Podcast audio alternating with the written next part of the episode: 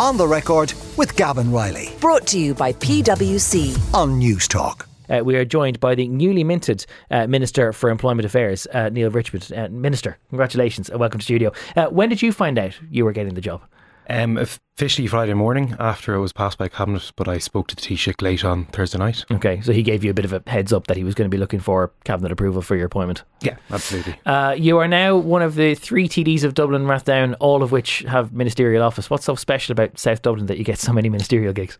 I don't think it's anything to do with the geography. I think it's um, three individuals in two different parties who have uh, been selected by their leaders to, to serve in government, and we're very glad to do so. Mm. So it's unusual, though. I mean, it might be just a coincidence, but it's unusual that you'd have three three jobs in a three seat constituency.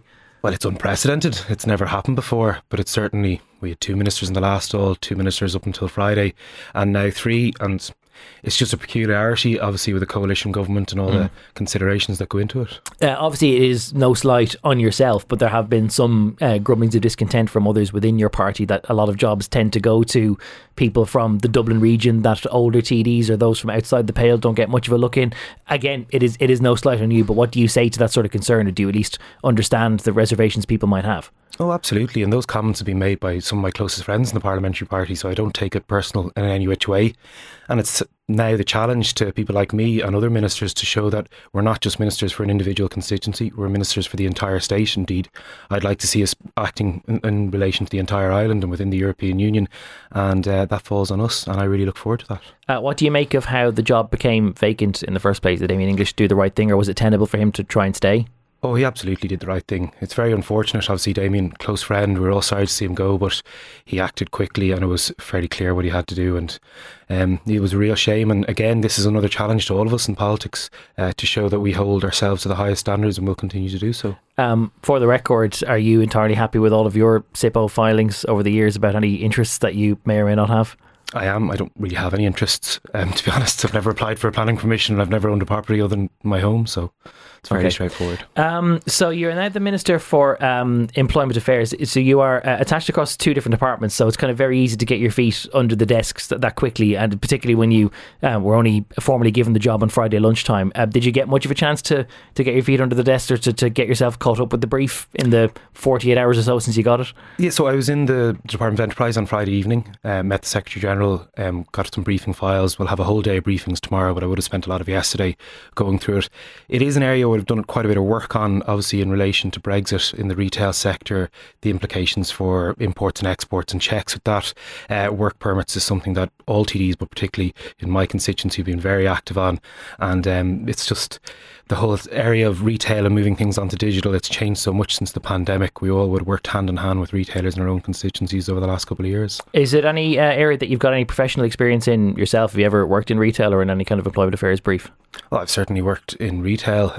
Um, I've worked in shops. My my gra- my granddad um, managed a supermarket, and, and my dad grew up living over at the top of it in Baltinglass. Although I don't think that's exactly relevant to this position, but more importantly, the legislation that Damien would have brought through the door over the last couple of years, I would have spoken and engaged on all of that uh, at second stage and indeed at report stage. Um, I presume, um, given that there was a, a ministerial reshuffle only about a month ago, that there must have been some briefing document that was kind of recently put together in the event that the job were to change hands anyway. So, uh, is there any kind of a, a handbook that someone had prepared to try and help you get caught up, or are you very much kind of flying blind trying to, to learn your way into the job? No, no, there is a handbook, and there's been a fairly good briefing that I was given on Friday, and uh, a small library of documentation to go over uh, the last 24 hours. So, definitely lots of reading to do. Uh, have you had a chance to speak to um, Simon Coveney, who's the new lead minister in that department, about any kind of priorities? I did. I spoke to Simon uh, early on Friday morning. He rang me just pleasantries, congratulate, talk about the designated roles, but I will have a proper meeting with them uh, early this week. So, what do you see as the priorities for the job then? Because, as you say, uh, retail business, it's an area which not alone has had a lot to overcome with Brexit, but obviously it's an area which there's a lot of struggles ongoing because people are finding it difficult to make ends meet with the cost of living, and of course, then that bleeds into falling receipts at the tills as well. So, what's your, your short term priority for the job? But I suppose in the more wider brief, I think the whole area of work permits and speeding up the processing, um, there's been a lot of work done that. It's something where we see key labour shortages in certain areas. It can be care assistance in the health sector, it can be hospitality, it can be whatever. That's something that I've done a lot of work on and I want to continue. Within retail, more specifically, a lot of supports were given by the state uh, over the last couple of years.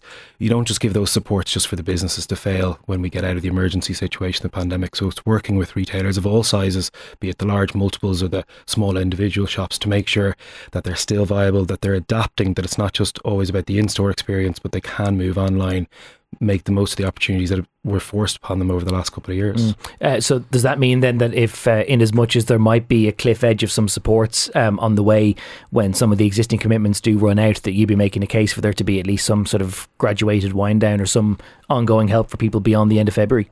Like I think we've seen that the in other supports previously that the tapering has worked or where they're merited, but there is the Irish economy is in a very strong position. We've got the highest level of employment for the last twenty years, so there is a lot of opportunities to maintain that, despite the fact that we're in a slightly tricky situation globally, and um, be it with the pandemic or the war and everything else. Mm. Um, what do you think of um, the, the argument that the state having turned a surplus of five billion euro last year, and, and you might have heard me put this to Heather Humphreys a few minutes ago as well in the, the pre-recorded interview.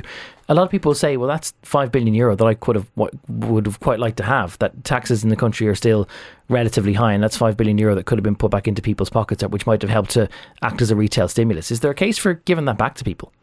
Well, I think what we've seen from the budget already, we have seen money going back into people's pockets um, through various supports and through uh, changes in the tax uh, tax code. In terms of that five billion euro surplus, I think we have to be re- realistic about what that is and what's coming down the track.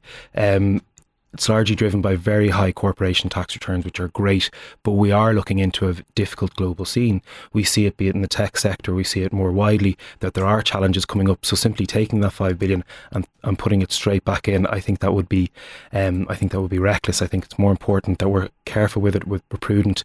We see the importance of the rainy day fund previously. Mm those sort of measures. But absolutely, there is opportunities, as the Taoiseach said, and the ministers of finance and public expenditure, to look at the supports as an as an ongoing uh, concern. See, you can make an argument for putting the money aside for rainy day fund, and the last time that we had a very rainy day, we were delighted to have a bit of a nest egg built up. But for a lot of people, now is the rainy day. Like we, we haven't had inflation like this in so long, and there's so many other social crises that surely there's a really good case to be made that if the government has five billion more than it anticipated having, that you should either put it back into people's pockets or really apply it to social programs rather than just setting it aside for some even rainier day to come.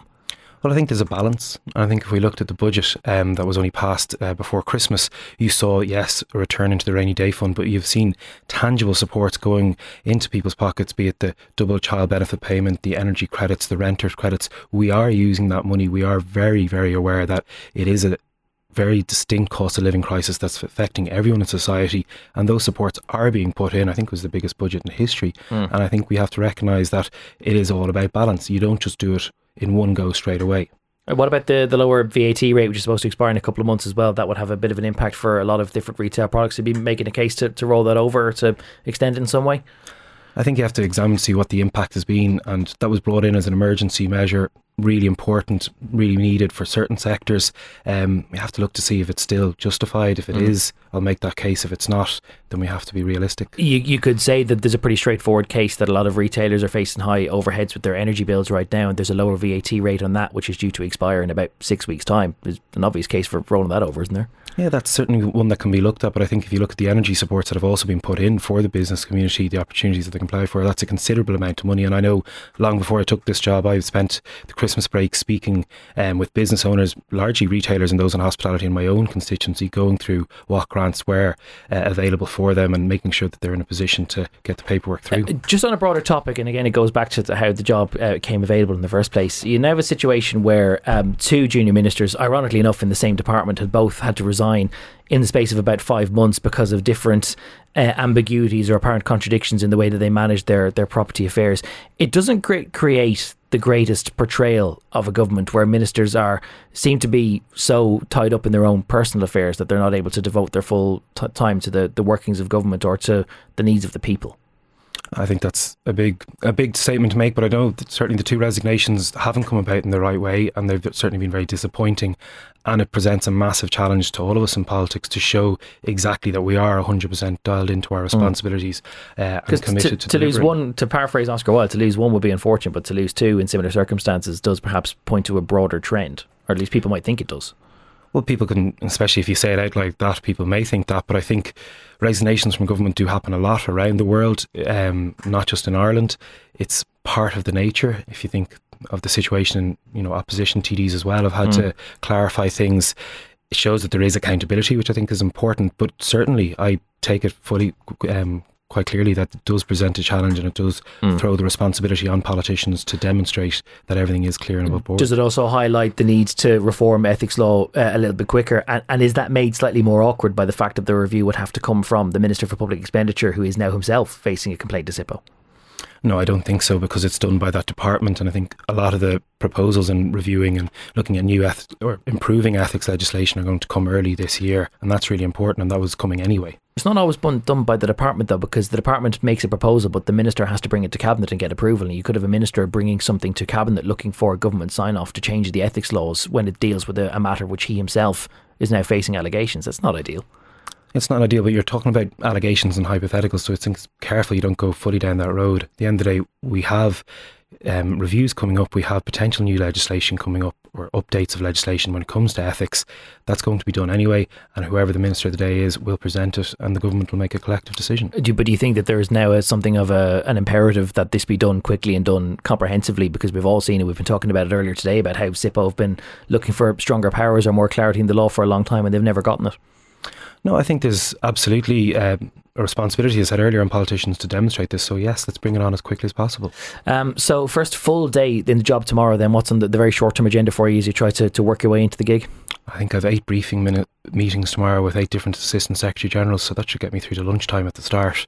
Uh, and then after that, it's the key priorities in the department uh, more widely, but specifically for me, I really want to look at the areas in relation to speeding up work permits uh, in terms of supporting retail and genuinely showing that the enterprise sector in this country is driving a really successful economy, and we have to show we're, that's making it work for people. Okay, uh, we will let you go. Thanks very much for coming in to join us this lunchtime. Neale Richmond, uh, Fine Gael TD for Dublin Rathdown, and now also the Minister of State responsible for employment affairs and retail businesses, joining us on the record today. Neale, thank you very much. On the record with Gavan Reilly. Sunday morning at 11. Brought to you by PwC. Great minds think unalike. Different skill sets, diverse opinions, it all adds up to the new equation. On Newstalk.